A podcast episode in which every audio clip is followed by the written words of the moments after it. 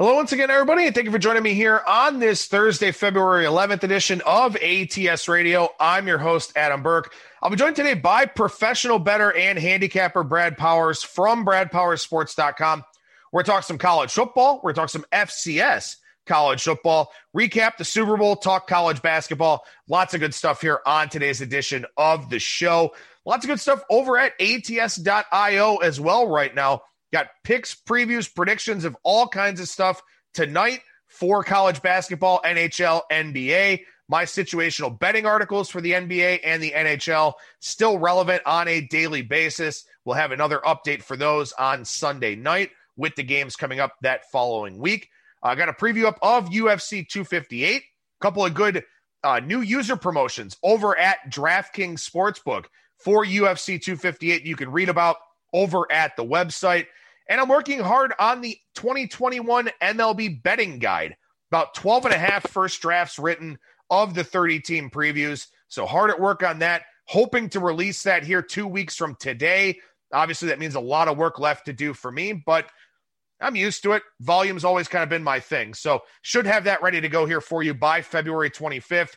If not then, then certainly on March 1st to give you a full month to get ready for the MLB season.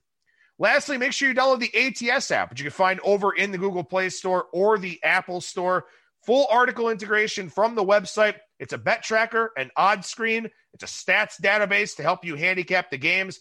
And if you want, you can subscribe to the premium model, $9.99 a week, $19.99 a month to get the selections right there in that app. So check out that ATS app today. With that, we bring on today's guest. That is professional bettor and handicapper Brad Powers from BradPowersSports.com. And Brad, how's it going today, man? That's going well. How you doing? Doing well, buddy. Appreciate your time as always here, sir. And uh, we're now what four days removed from the Super Bowl, and not the greatest of games, certainly, but at least the props kind of give you some interest throughout the course of the game, even though that one was decided pretty early on. How'd the Super Bowl wind up for you, and what did you think about the game? I was profitable, uh, you know, outside of, of course, you know, the, the, the one prop play that I, I, gave out on this show and a lot of shows uh, went down in flames. Uh, the, that being under, you know, total penalties in the game, thanks to the Chiefs, they're being undisciplined and not necessarily ready. But really, outside of that, um, even though I was surprised at, at, you know, how disparate the final was in the Bucs' direction, individual player props and, and whatnot ended up being a, a good – return on investment for me. So, I mean, I guess that's all you can ask for is to, to, to show a little bit of profit. Uh, it ended up working out, although, you know, I, I do find it interesting that, you know, Tampa Bay, if I had to say at the start of 2020, would have been the most public team because of Brady and Gronk and whatnot and all the hype and hoopla. To see them win it uh, you know, I, I, I, I, certainly didn't, you know, predict that at the start of 2020. usually I fade the, the very popular public team. Yeah, and it was one of those things too where, you know, Tampa Bay, when they stepped up in class in the regular season, didn't play very well. No. Didn't look good in either game against the Saints. Didn't look particularly good against the Saints in the playoff game either, but wound up, you know, being plus three in turnovers uh, in that second half. But, you know, the only playoff team that they beat in the regular season was Green Bay. Then they beat Green Bay again in the playoffs yep. in a game where they gave Green Bay a lot of opportunities and then just went ahead and dominated the Chiefs. You know, so it was a very uninspiring full body of work for Tampa Bay, you know, over their first 19 games. Then they put it all together and dominated the Chiefs in the Super Bowl in really the outcome that I couldn't envision. You know, I could see Kansas City winning big. I could see a closer game, whether that was Tampa Bay or Kansas City winning. I didn't see Tampa Bay in blowout fashion. And it kind of had an impact on some of my props, you know, like the Chiefs over four and a half players with a rushing attempt. They had to abandon the run very early yep. in that game. You know, uh, there were some other things that I kind of looked at, kind of played that, you know, didn't come to fruition. Uh, but, you know, again, I mean, credit to Todd Bowles, credit to the Buccaneers. And it speaks to one thing on, on a very grand stage and something that people don't think enough about. And frankly, people like me didn't think enough about going into the Super Bowl. You got all the fantasy players, all the skill guys, the quarterbacks, the wide receivers, so on and so forth. You've got, you know, the big names that make big plays in the secondary on defense. It's a game about the trenches, and Tampa Bay dominated the trenches on both yep. sides of the ball they're your champion. And it's a good reminder that, you know, if you're not factoring the trenches into your handicap, you are doing things very, very wrong. And the market certainly didn't factor in, factor in, in appropriately. And, you know, we talk about cluster injuries a lot during the course of a football season, whether it be college or in the NFL. And I will use now that Super Bowl as, as, one of my primary examples, just because a lot of people watched it, they, they'll understand it. But it, it just shows you is one guy, you know, eh, obviously quarterbacks the all important position. Uh, but when, when you're talking about position groups, whether it be a defensive backfield, you know, front seven on defense, or in this instance, an offensive line, is one guy, you know, going to move a point spread? No, uh, and probably shouldn't. But once you, you know, like the Chiefs came into the game missing both tackles, and then a couple other guys are banged up. Once you get to, you know, that second, third, fourth guy that's compromised, I, I don't think the market really ever factors that in appropriately. And we saw that obviously have a major impact. We saw historical outliers because of it as far as pre- pressure rate uh, on Mahomes. I mean, compared to not just any playoff game, but pretty much any game in the regular season for the last several seasons. That's how much he was pressured. And again, that wasn't even with the little bit of money coming in on Tampa Bay. Uh, it, still wasn't factored appropriately, and I'm not sure that that really ever is. So I guess moving forward, what's the take? How can we profit off something like that moving forward? Is you know the, the, the, trenches do with all the focus on the outside and the speed on the perimeter getting out in space and whatnot football hasn't changed for the last hundred years it's still you know it's not the end all but it still plays a significant part the line of scrimmage and the the market the gambling market doesn't always factor that in well and and you know double shame on me because i talked about it in the lead up to the super bowl on multiple shows that the Buccaneers beat the Packers because of their defensive line, because they pressured Aaron Rodgers. They pressured him into some inaccurate throws. They sacked him, what, five times, I think, in that conference championship game. Like, why wouldn't they do the same thing to this yeah. patchwork Kansas City offensive line? And, you know, it, it is the penultimate example of hindsight being 2020, but I didn't factor it in enough. None of the other shows I listened to factored it in enough nobody I read factored it in enough that Tampa Bay's defensive line had a chance to dominate that game, and they did. And it was exactly what they did the week before, where they won in spite of Tom Brady, you know, of course, the Super Bowl MVP. So yeah, it's it is something that you know uh, you learn a hard lesson sometimes. And I learned a hard lesson taking Kansas City, you know, minus three, minus fifteen for that game. But it it doesn't matter if it's college football or the NFL the trenches matter. And that was, you know, a glaring example of it and something that now, as I go forward, I refuse to let myself forget. It will have to be a factor in my handicapping to a much higher degree than it was. Whether it puts me on a play, keeps me off of a play, doesn't matter. I'm just focusing a lot more on the trenches than I previously have, and in particular in the NFL. You know, we always say that. That's always going to be a part of my factor. And because uh, of everything that's going on in our lives, and, you know, obviously the, the betting market becomes a little bit more complicated with each passing year. It's almost like I, I, and I haven't done it. I don't know why. I need to create a checklist uh, of stuff like that and just have it front and center on my computer. Did I check that? Did I check that? Did I check that when it comes to an overall handicap uh, or when you're diving in on a game like a Super Bowl when you got multiple weeks to look at just one individual game? I feel like a lot of us don't have that, you know, basic 101 handicapping checklist did we factor that in? I you know shame on me for not putting all the pieces together. If you look at my prop portfolio i had mahomes over rushing yards because i thought he'd be scrambling. I had tampa bay over the, their sack total because again i thought they could take advantage uh, of the chiefs not having both offensive tackles. How do i have that in my prop portfolio and still come to the conclusion that kansas city minus three on the side is the correct position I, I don't know how that happens.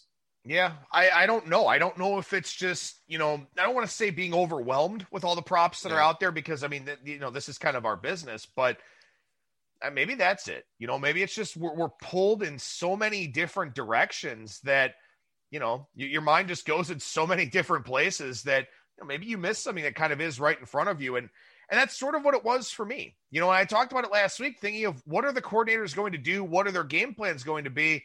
And maybe Bieniemy didn't expect Tampa Bay to get the same level of pressure that they got pretty much all season long, except for that one data point against the Chiefs. I, I don't know, but Kansas City looked lost. They looked disjointed yep. from the jump. You know, Mahomes is getting it out quick to Hardman, and he's not even looking for the football. Yep. They, just, they looked ill prepared, which, you know, I wouldn't expect that from the Chiefs, a team that's lost, what, three games in the last two years? Like, uh, that's not something that I would expect out of them, but it is what happened. And so, you know, again, the trenches playing a big factor overall here in what Tampa Bay was able to do in the playoffs, and certainly something that I will factor into my handicapping a lot more here as we go forward. We're not done handicapping football, though, Brad. We've got the FCS starting up this weekend McNeese State and Tarleton State, and then a much bigger slate in week two. Teams like James Madison in action. Uh, you got the SoCon in action next week as well. Some of the Southland Conference teams also. Um, you know, a lot Ohio Valley Conference. I, I assume these are all still the same for football, but we got FCS here coming up, and and one game here, the spotlight game this weekend, one that's getting a lot of action because people are desperate to bet football. yeah. Uh, and it's a really tough handicap, at least as far as the side, because I, I, think it's two teams that I kind of want to fade. You know, starting with McNeese State. Uh, you know, if you haven't followed along with, with, you know what's going on there, I mean, basically, it's a lot of off the field issues, and, not necessarily because of COVID, but because of, of weather and a hurricane. McNeese State is, Lake Charles, Louisiana, hit extremely hard by Hurricane Laura back in August. And, uh, you know, McNeese State was already a team that was transitioning in a COVID season with a first year coach in Frank Wilson, who I like. He's a former UTSA head coach. I got fired there, didn't work out, but he's a really good recruiter. Uh, has been at LSU, has been at, at big time programs, but because of the hurricane, just damage, uh, damaged the entire campus. You know, even wrecked the football stadium and whatnot you know the players from McNeese State had to relocate all over the country during the fall months. They they weren't on campus, uh, and even when they came back, a lot of the players and coaches staff, you know, had to live in a hotel because their homes were damaged and whatnot. Uh, you know, 20 players have left the team since Wilson took over the start. Uh, you know, a, a year ago at this point, McNeese just lost a defensive coordinator a week ago for an FBS job. So I mean, when when you see something like that, hey, I want to fade McNeese State. This is a team in, in, disarray. But yet, when I look at the the other side, Tarleton State, if you're not familiar with them, it's probably a good reason. I mean, this is their first game ever at the FCS level. They're a really good Division two program.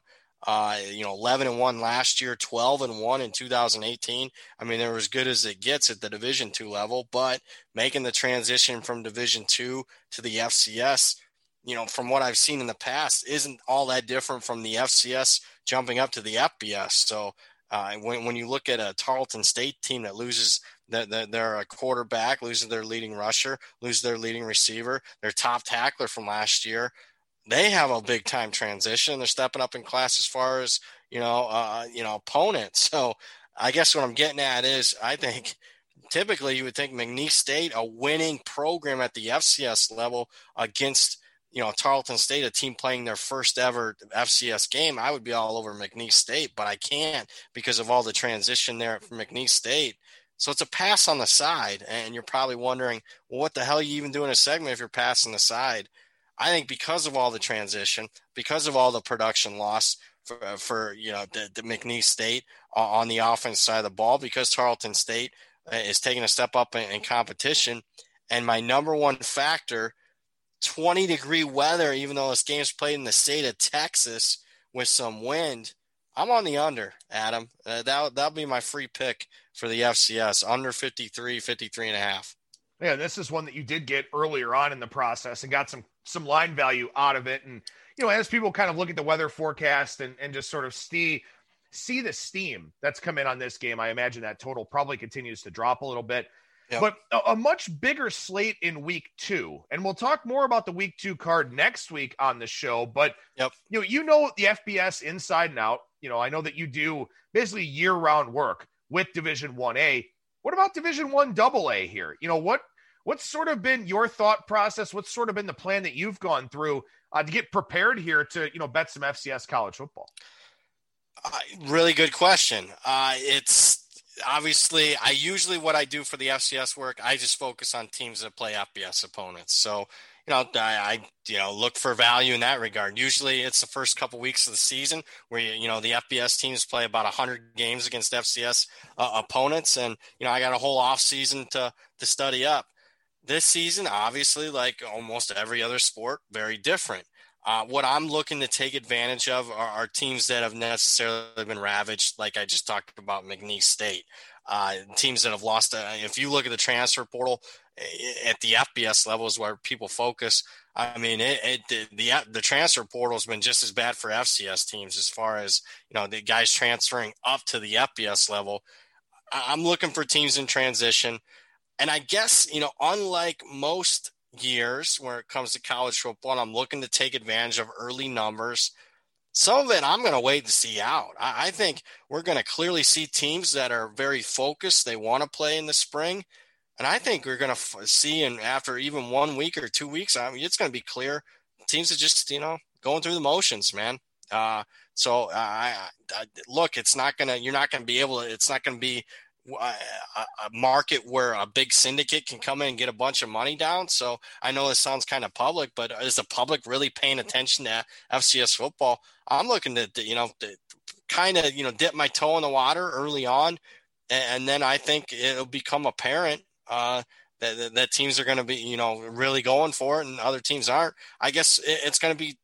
Here's what I expect: what we, exactly what we've seen from pretty much every other sport during the pandemic. The cream has risen to the top. I mean, the Lakers, the favorite, one that won the NBA. Dodgers, Major League Baseball, you know, won the favorite. Alabama football, one in college football. Tampa Bay, a very public team, but also one of the favorites coming in. They end up winning it. I mean, I'll be absolutely stunned if North Dakota State and some of the other powers, uh, you know, aren't there at the end. I'm not looking for somebody to come out of nowhere. I'll just put it that way. Yeah, you know, and, and I think it's going to be really interesting to see here is, you know, we think about what happened with the XFL last year and, and how there wound up being pretty substantial betting interest. Now, obviously, a lot yeah. of those guys were names that we knew, you know, ex NFLers, guys that were pretty good in college, stuff like that. But it wound up getting a lot of betting interest when, frankly, we didn't know a whole lot about how mm. these teams would do with the coaches, the coordinators, the rules, all that kind of thing.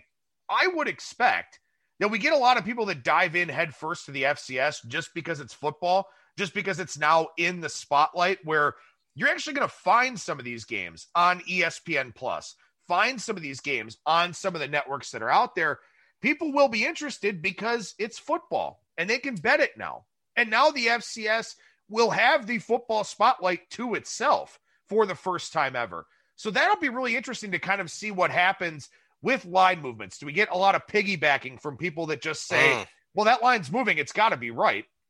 You know, that's not always going to be the case. It'll take some time for this market to sort of settle in if it ever does.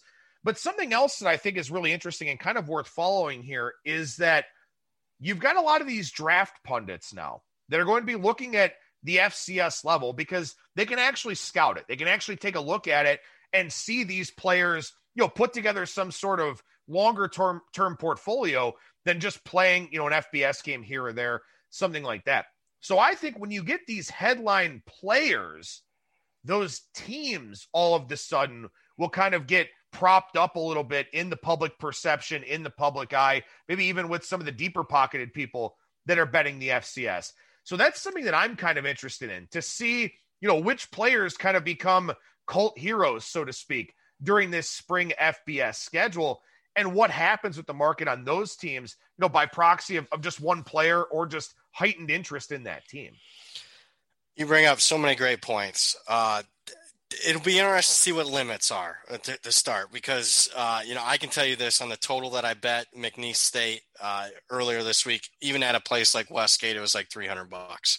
So I'm sure it'll get more as you get to game day, but that's what you're kind of dealing with uh, er, earlier in the week. How much you can get down? At least that's what I've seen for for the the one game this week you're right. I would expect name brand teams like the James Madisons, the North Dakota States of the world, probably going to take if the public's going to bet on anything. They'll they'll bet on teams that they're somewhat familiar with. So it'll be interesting to see if those teams get inflated prices.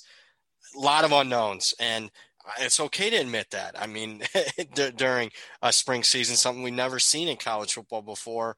I I'm also looking to, to see. You know, another theory that I have is remember, you know, a few FCS teams played those two, three, four games in the fall. And it was usually at the start of the season when before the SEC, the Big Ten, the Pac 12, and whatnot were starting to play a majority of their games. So I'm wondering if those teams that the public kind of remembers seeing in September last year for a few games, I wonder if those teams get a little bit more action, not only from the public, but also the pros, the the, the, the handicappers that are going to dip their toe into this. It'll be interesting to see if that's the case. Well, and something else too is, you know, those are relatively known commodities, you know, because we don't get a lot of FCS versus FCS lined games, but we will come playoff time. So yep. those are the spots where the odds makers at least have some sort of frame of reference. For a lot of these games, you know, these teams are maybe lined once or twice. They're, you know, getting 40 points against some FBS team, something like that. This is a market that will take a long time to mature. If you think you have an edge, you know, if you've done your research, you isolate a couple of games, there's a very good chance that your number will be better than what the odds makers put out there, and maybe even better than what the market puts it at, because there Absolutely. will be a lot of people who are looking at this for the first time. And so you're going to have a lot of, you know, money in there that's not exactly educated. But you're also going to have some people out there that will have been doing a lot of homework on this for the last several weeks that will be respected, will be influential, will set the markets. So I think it's just going to be really fun to watch. I mean, when we think about betting markets out there, college football doesn't take a lot of time to settle in. Things tend to be pretty predictable overall. Obviously, all the pro sports are pretty predictable. This is to some degree, like I mentioned with the XFL example earlier, this is it's not a new market, but some of these teams just don't get lined. So it's a newer market in that sense where it could be high variance. It could be very illiquid. It could be something where you know you just have a really good chance at, at, getting some line value, getting some good numbers, getting out there in front of the market. But it will take research. It will take doing your homework, and if you've got the time to do it, I think it's a it could be a very fruitful endeavor. Absolutely. I, I expect it to be inefficient, illiquid. Uh, certainly, you know, doesn't necessarily always. It could be an illiquid market. You could beat the, you know, have a bunch of closing line value and still have a losing season. So it, don't act like that can't happen. But I do expect everything you said there. So my advice to those of you that want to do it yourself, no different than college hoops you know, instead of getting overwhelmed with, you know, the, the 80 to 90 teams that are actually going to play this spring, pick a couple conferences and, and, and go to town there because I, I, think, like you mentioned, you know, if you're, if you know what you're doing and, and you, you've done it in other sports in the past, you know how to do a power rating, or you just, you know, dive into local newspapers and whatnot and, and file beat reporters, I think you can have an edge on the market.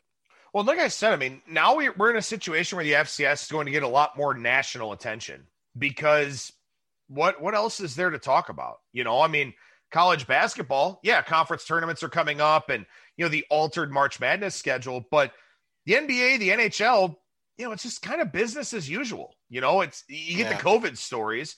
But other than that, it's just kind of business as usual. Major League Baseball starting up, maybe that excites some people, but you know, I think I think FCS football will get a lot more run now. I think people will be trying to talk about how, you know, this isn't that bad of a product. It's something that, you know, does merit watching. There's this player and that player and that player that are, you know, on teams' draft boards and, and stuff like that. So, I, you know, with increased visibility, I think comes, you know, increased visibility in the betting markets as well. So it should be a whole lot of fun.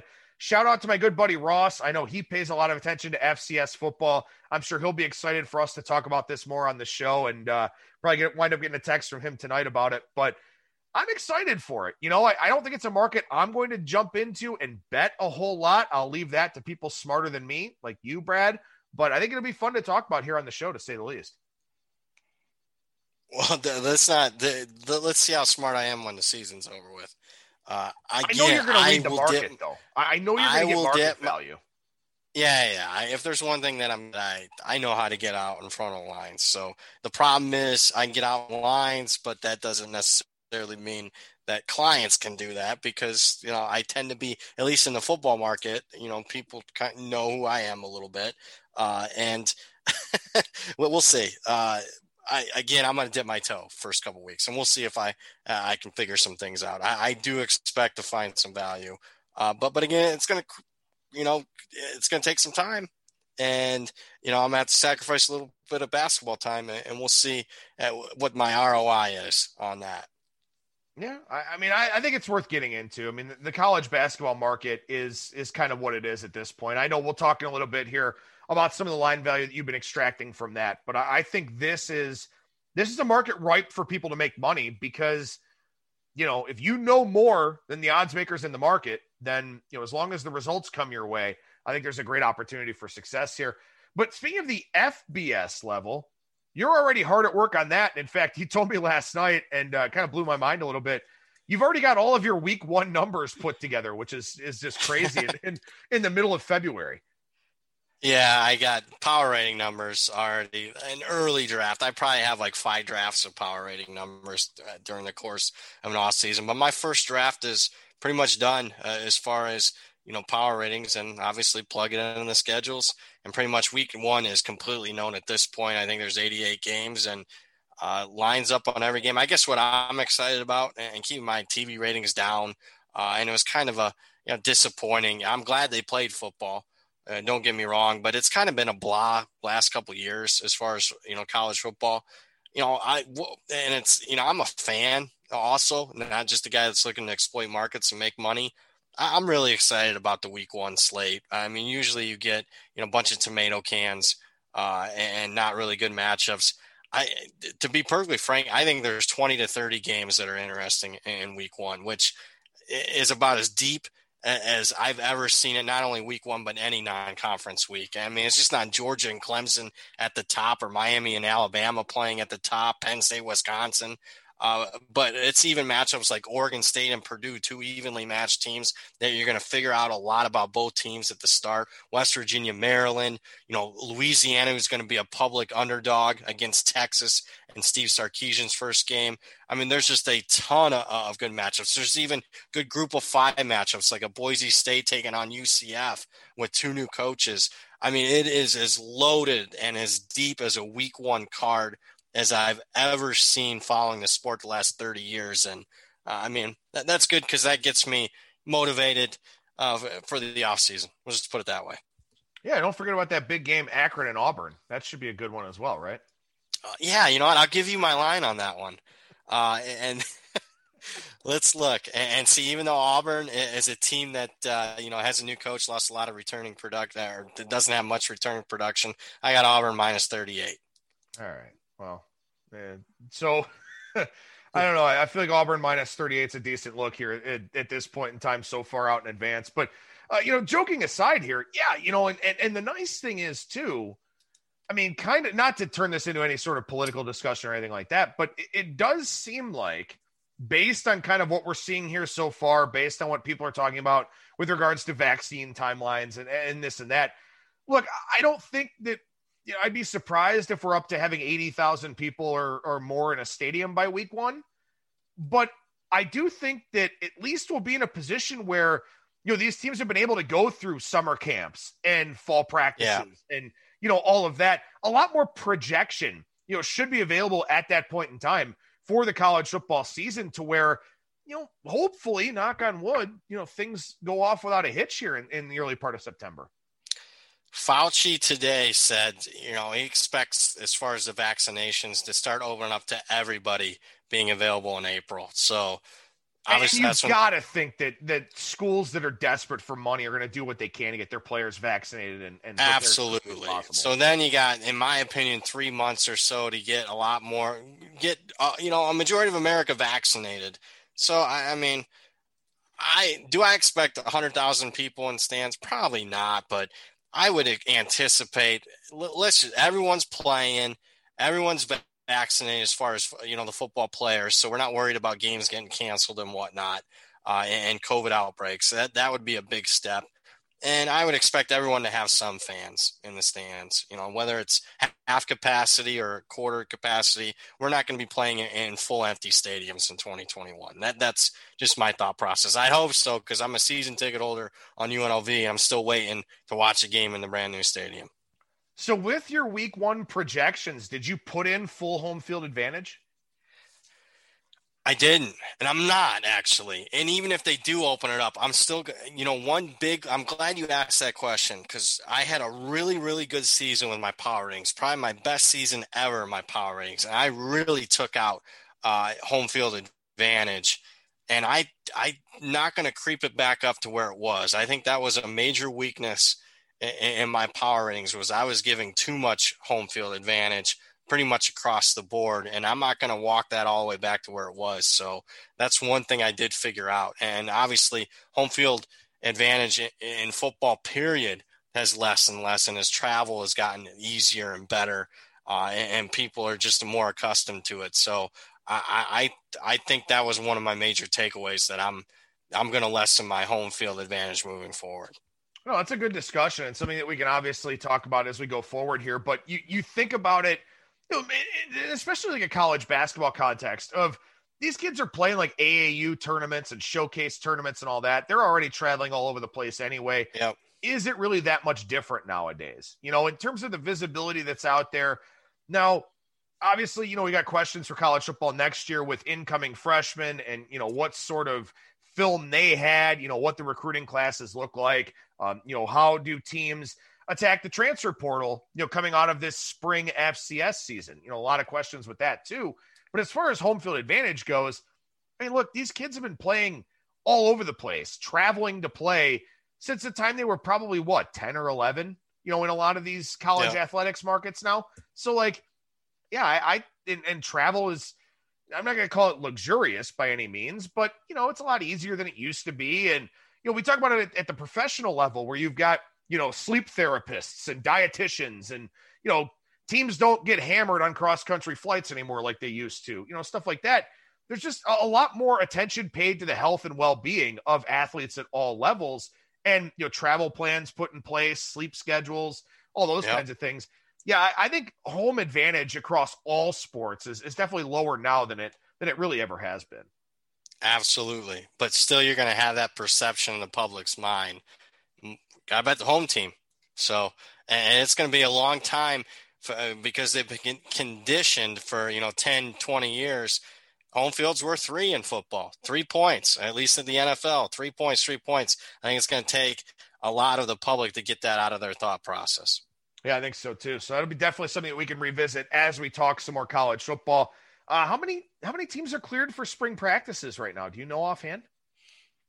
Uh, in college football? Yeah. Uh, how many teams are playing, you know, participating in spring practice right now, or you know, they're going to give I mean, it a go. It's at least scheduled. They're going to try to give it a go. Oh, I think pretty much everybody's going to give it a go. Okay. Uh, so you know, all 130 are going to give it a go. In fact, New Mexico State plays. We can talk about this game, you know, next week. They play Tarleton State. They're actually playing a couple of games in the spring, uh, an FBS team in New Mexico State. But you know, at least this week, I, I saw that you know, a bunch of name brand teams are scheduling spring games for you know April 10th, April 17th, and whatnot. So I think everyone's going to be pretty much a go, and you know, getting everyone getting 15 spring practices uh, will, will be obviously different than last year, where basically nobody had a spring practice. Calling New Mexico State an FBS team, I know they are in name, but that's pretty generous. Yeah, it is. I'll be watching though. I, I know you will. Oh, I believe me, I know you will. I, I know that uh, you are a college football guy first and foremost, and now, of course, that uh, this year that includes at the FCS level. Let's talk some college hoops here, and you know something that we've kind of been talking about over the last few shows here on, on ATS Radio is that now the NFL is done, and you've got people that either won money or lost money on the Super Bowl, or just you know want some action out there. They're going to be playing a lot of college basketball. And we talked about this on Monday with Kyle Hunter with regards to the low and mid majors, where, you know, some of the teams that we've seen make the NCAA tournament, win the automatic bids, this and that, they're just not very good this year. And it's something that you really do need to check on at that mid major level. But Brad, it also seems like you got to check on it at the major conference level too, because there are some blue bloods that just are not living up to their usual expectations this year, and the market doesn't really seem to get it. Yeah, I would say all the blue bloods. If you were to identify the five, you know, blue bloods of the sport, at least the last 20 years or even historically, I mean, Duke, Kansas, Kentucky, Michigan State, uh, you know, the, the, all those teams, North uh, Carolina. Five, yeah, North Carolina would be the other. Thank you, North Carolina. I mean, all five of those teams are bad ATS teams. They are really bad against the spread, specifically Duke, Michigan State, and Kentucky, who are all going to probably miss the NCAA tournament, uh, that, which is unbelievable. But I, I think combined, the five teams are hitting just about 33% against the spread. If you were to blindly bet against those five blue bloods, the five most successful programs in college basketball last 20 years, you'd be hitting 67% against the spread. Uh, if it was just Duke, Michigan State, and Kentucky, you're you're you're above seventy percent against the spread if you're fading those teams. And yet, what I have seen even this week is the Dukes, the Michigan States, the Kentuckys, all are still taking action. The market moves towards them, meaning money is on those teams. You know, I don't know if it's a combination. I think it's a combination of the public's now getting involved in college basketball. They're going to gravitate to what they know. They know the blue bloods and then I also think that there's professional guys that are thinking regression towards the mean, leveling out. I mean, it's going to turn around for the, these, you know, the schools and these big name programs because look, they've always been good. They, they can't, you know, be this bad, but I'm here to tell you they are this bad. Kentucky's not turning around this year. Uh, I mean, we usually see them start to hit their stride because they're a young team. It ain't happening this year. Michigan State offensively is a joke, uh, honestly. Duke, uh, I mean, this could be it for, for Coach K. I mean, just, you know, the public gravitates towards those teams, even, you know, professional money's on those teams. I am not on it. I, I think it's either fade or stay away uh, in, with those teams at this point. And it'll be interesting to see after the public loses a couple times with these teams if that money is going to continue to pour into the marketplace. Well, and I think it's interesting. We look at tonight, a game where Kansas is now up to seeing as high as 15 and a half in the global marketplace. I don't get it. Iowa State, 15, pretty much the prevailing number. And look, Iowa State's 0 and 9 in conference play.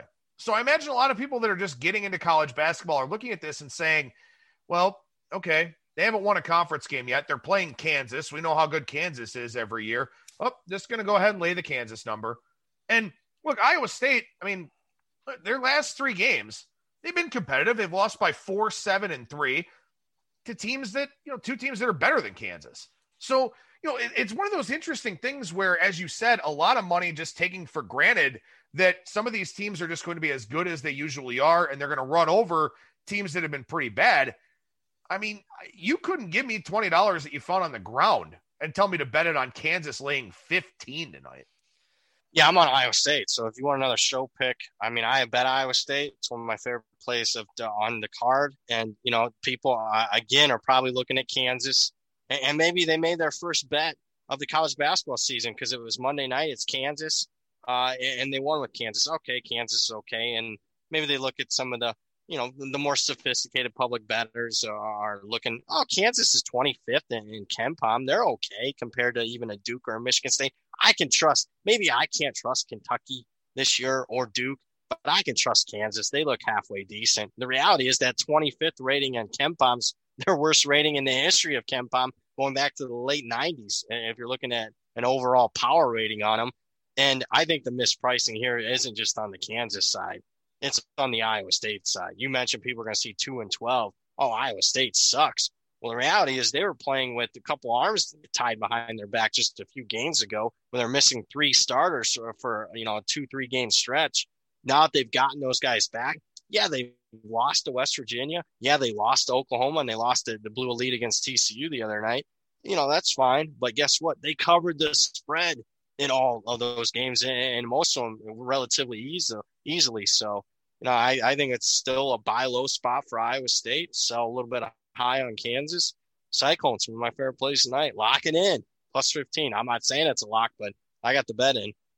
Well, and I think too, it's it's really interesting because you know, as you said, the five blue bloods, you know, the teams that kind of get respect no matter what. Game 747, 748 is Oregon and Arizona State, where Oregon opened a small favorite in Tempe. Now they're a short dog. Arizona State laying two or one and a half across the marketplace. And Oregon is a team that has been really good, has been a team that's put it together usually in February and March. Dana Altman, a great head coach. They go on a run, they get off the bubble, or they win the Pac 12 tournament, something like that. But tonight, money coming in against Oregon. So it's really interesting to sort of look at the betting board on a daily basis and see, you know, okay, these teams that have this perception of annually being really good, which ones take that money and which ones don't. And I think that, you know, when you see a situation like money coming in against Oregon there, the context clue would suggest to me, even though I'm not a big Arizona State guy, that they're probably the right side. Yeah, I complicated handicap here because both teams have been, you know, dealing with some COVID issues. Guys have been in and out of the lineup. I think it's mainly a fade against Oregon because they've had some really key guys out here. You know, Duarte and Eric Williams have been a couple of guys for them uh, that, that, have missed a, a, lot of action here recently. So my guess is, and I haven't read the updated injury reports for that one. Uh, I'm guessing those guys might be out, so that might be part of the oh, move there. Uh, so, but you're right. Uh, there is some guesswork, uh, but I will say overall, you know, even if you're not good at this, uh, and a good way to start, write down the teams that that take a majority of the action because I'm always going to say it's easier to, to, to win versus the opening lines than against the close. And, and if you want, if you're dabbing your toe and you're betting, maybe you're not a college hoops guy, but you, you kind of want to dip your toe before March Madness. You need to scratch that itch. You know, one of my biggest things is look at, you know, sides and totals. What is the market doing? You know, who is getting a, a ton of action? And, and, you know, also maybe take a step further and, and read why. Maybe, maybe it was an injury or whatnot, but a lot of instances it isn't. It's just a team that, that's getting steamed against or steamed on, whether it be side or total and you know I, I, would tell you this and if you want to you know maybe uh, get a little bit of return on your investment teams that get you know steamed usually isn't just one game unless it's an injury. Usually it's multiple games three four five games in advance. And if i could give anybody you know a, a good piece of advice just tracking that on a nightly basis and, and getting a game plan for future games betting on or against even if it's 10 20 dollar type of bets uh, I think you'll have success in that regard, at least getting ahead of the numbers. Well, certainly a lot of stuff to follow here in the marketplace, and and something else too. And of course, this is unique to this 2020-21 COVID season is that we're getting those back to backs, and yep. now we're getting some of that money in the marketplace that's going to look at the first game. Team won by 20, spreads eight the second game, and they're going to go, well, why wouldn't they win by 20 again? Nope, bet the favorite. So that's going to be a really interesting dynamic to watch here too with these back-to-backs against the same teams where you know if the game performs one way or performs another way the market's probably just going to flock to you know whatever they most recently saw. And that's something that you know i know you've been following very very closely to kind of look for either overreactions or spots where there hasn't been enough of a reaction Absolutely. So a lot of times I'm looking to bet on the favorite, if they, especially if they lost outright the first game. A lot of times the market will just, you know, be oh they lost outright. Okay, they're not as good. So let's you know they, they downgrade the favorite a little bit.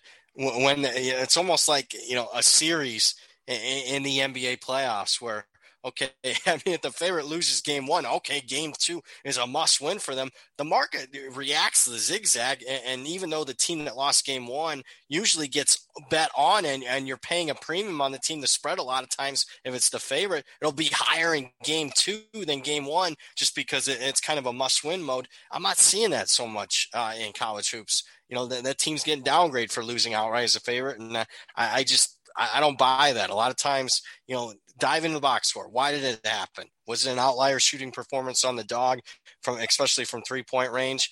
Eh, if that's the case, and maybe the favorite had a really poor shooting night from three, then, then I expect regression towards mean. So that's one thing that I'm, one of the staples that I'm looking to take advantage of, uh, unique to 2021 college hoops in, in these back to backs. The other thing is the totals, and maybe people aren't looking at it too much, but these back to back totals, there's overreaction. Uh, first game goes over. uh, and especially if it's by a lot, you get an adjustment on the total. And the second game has gone under by an average of 55%. Same, same instance. First game goes under, people overreact. Okay, lower scoring. Second game goes over by about 56%. So we are seeing overreaction to that game one. And uh, obviously, there's several conferences playing a lot of back to backs right now. Yeah, I think it's a really excellent point. And, and also, too, you know, I mean, look, teams will adjust. You know, you're not really getting a yeah. you're getting you're getting some back to backs with no off day, but a lot of these back to backs have a day off in between. And you know, these teams probably aren't going through a rigorous practice or anything like that, but maybe a shoot around in a film session of look, here's this offensive set that they ran, or here's this offensive opportunity that we can run based on this defense that they're showing. Adjustments will take place. And I think that those will probably show up a lot more in the totals as opposed to the sides. So it is very important when yep. you get that first data point to understand why the game played out the way that it did. You know, we've seen some games, and I know we've picked on some of these here on the show, where the first game, one team might have 38 free throw attempts, you know, make 31 of them and win the Good game point. by six. Well, they're probably not having 38 free throw attempts in the second game. So, yep. You know, then you can make a re- an adjustment not only to the side, but to the total as well. So these are really good opportunities as long as you just don't automatically take that first result for granted. Yeah, and I guess my what I have done is uh, unless I really like a side or a total in that game one, I, I, to me, I'm all about forget game one. Let's just go to game two and see what the reaction is. Let's see if there was an outlier in that performance. So, in a lot of these back to backs, whether they're Thursday, Friday, or Friday, Saturday, a lot of times I'm I'm not doing much on the game ones, the first of the back to backs. I'd much rather play game two. And that's where at least I've perceived there to be value. So, not seeing any overnight lines for Friday as of yet. I know Circa typically opens the market and they kind of do so at random points throughout. Yeah, the they do at random. Damn them! I wish it was an exact time, but I, I, get why they do it. I guess.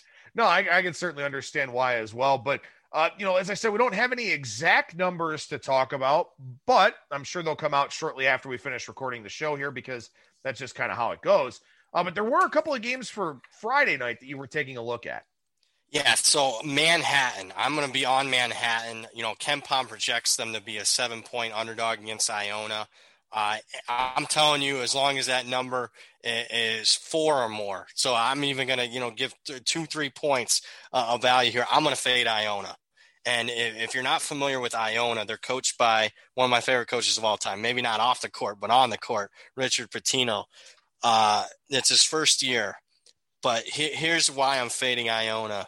They haven't played since December 23rd. That's right, December 23rd. It's one of the longest layoffs we've seen, even in this COVID season.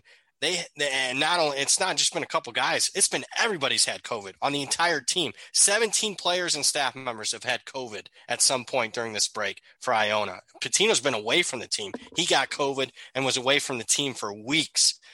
And and Pitino, one reason why i like him he's very uh, forthright, at least with the media, maybe not with some uh, transgressions with his marriage and whatnot. But uh, he basically said, you know, we're just, we don't look like a basketball team right now. We're just going to try to give it our best, you know, come this game tomorrow. And uh, we're not conditioned right and whatnot. So he's painting a very bleak picture. I don't think he's sandbagging, to be honest with you. So I'm going to take him for what his word, and I'm going to take Manhattan plus the points there as long as I'm getting four or more in that one. The other one's very similar. Let me, let me interrupt you real quick. Yeah, go Manhattan ahead. here, they've played nine games since Iona's yep. played their last game. So yep. this is a team that's at least been playing. They don't have a great record, but they've lost three games in overtime. They've lost a game by four and a game by five. So this is a team that doesn't get blown out. I mean, they're not very good, but they don't get blown out. Expect a slow tempo here in this one because both of these teams do play at, at pretty uh, pretty close to a snail's pace, as a lot of teams up in the MAAC do. So yeah, that's one where the higher the number, the better off you're going to be. Not only because Iona hasn't been playing, but because with the expected number of possessions in that game, seems like it would be very hard for Iona to be efficient enough uh, to blow out a team like Manhattan. Absolutely, and going to be a lower scoring game. Probably played in the 120s at, at, at most, maybe even in uh, you know the teens, sort of say. I mean, 115, and again, that's if you. I got a sizable dog, and it's already going to be a low scoring game. That's uh, forget the COVID stuff aside, and that's usually something one of my staples. So, yeah, I man, I, I not only talk this, but Manhattan's probably one of my favorite college basketball plays of the last several weeks. So I, I would get after that one. That one, that one's going to move.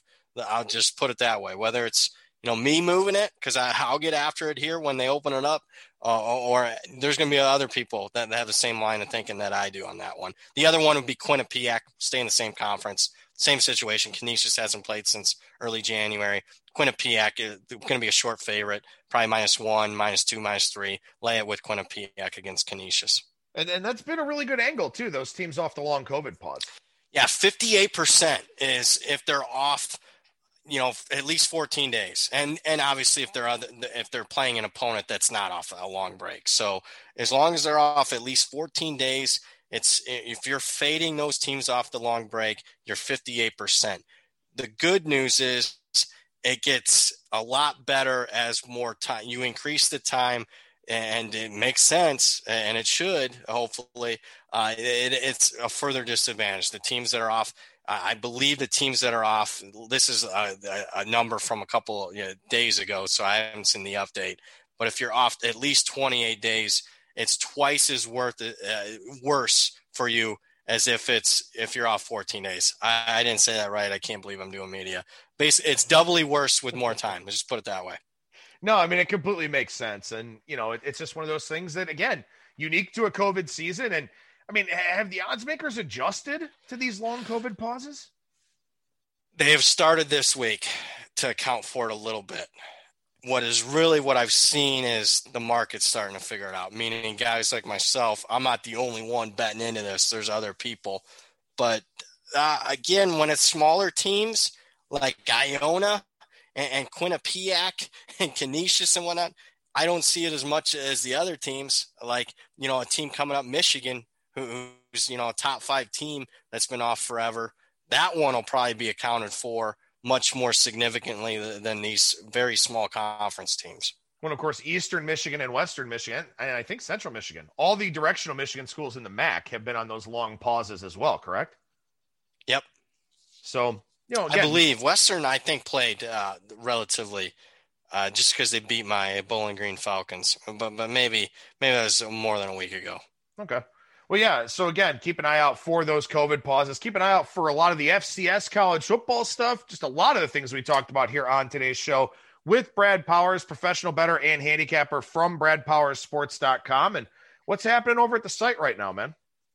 Yeah, so college hoops daily updates. You get all my picks each and every day, all the way through March Madness through the national championship. That's seventy nine bucks you don't get a game. It's not like my newsletter where it's in a newsletter format and you get a game right up on every game, whether I have an opinion or not on it. It's just basically you, you get my picks. But yeah, I just don't give out plays. I give out, you know, thought processes of why I'm betting it and why I perceive there to be value. So we usually get, you know, a couple plays a night. And obviously, if it's a bigger card like the weekend, like Saturday, you're getting, you know, eh, five, six, seven, maybe even 10 plays. So if you want daily uh, plays and updates, 79 bucks. I will say this. It's just not college hoops. I will include my FCS bets in there as well. So it's 79 bucks college football, college basketball through the national championship game, not only for college hoops, but also the FCS national championship game. And you can check that out at BradPowersSports.com. And as always, make sure you follow Brad on Twitter at Brad Powers and the number seven. Brad, appreciate your time as always, man. Thank you so much for joining me, and we'll talk to you again next week. All right. Sounds good, man. Take care. There you go. There's professional bettor and handicapper Brad Powers from BradPowersSports.com at Brad Powers and the number seven on Twitter. Coming up on Friday, I'm going to fly solo, do the show early in the morning, get it done so I can get to working on the MLB betting guide. We're going to talk about the early win totals that were posted by WynnBET in New Jersey and Colorado. Give you some of my thoughts on those numbers, kind of talk about what's been happening here of late with transactions, free agents, trades, all that sort of thing, because teams report to spring training the middle of next week. Spring training games start, I believe, the last week of February, first week of March. Then, of course, the season April 1st. So I'll talk some baseball on a solo edition of ATS Radio for Friday. That'll do it for me. Thank you so much for listening, everybody. And I will talk to you again tomorrow.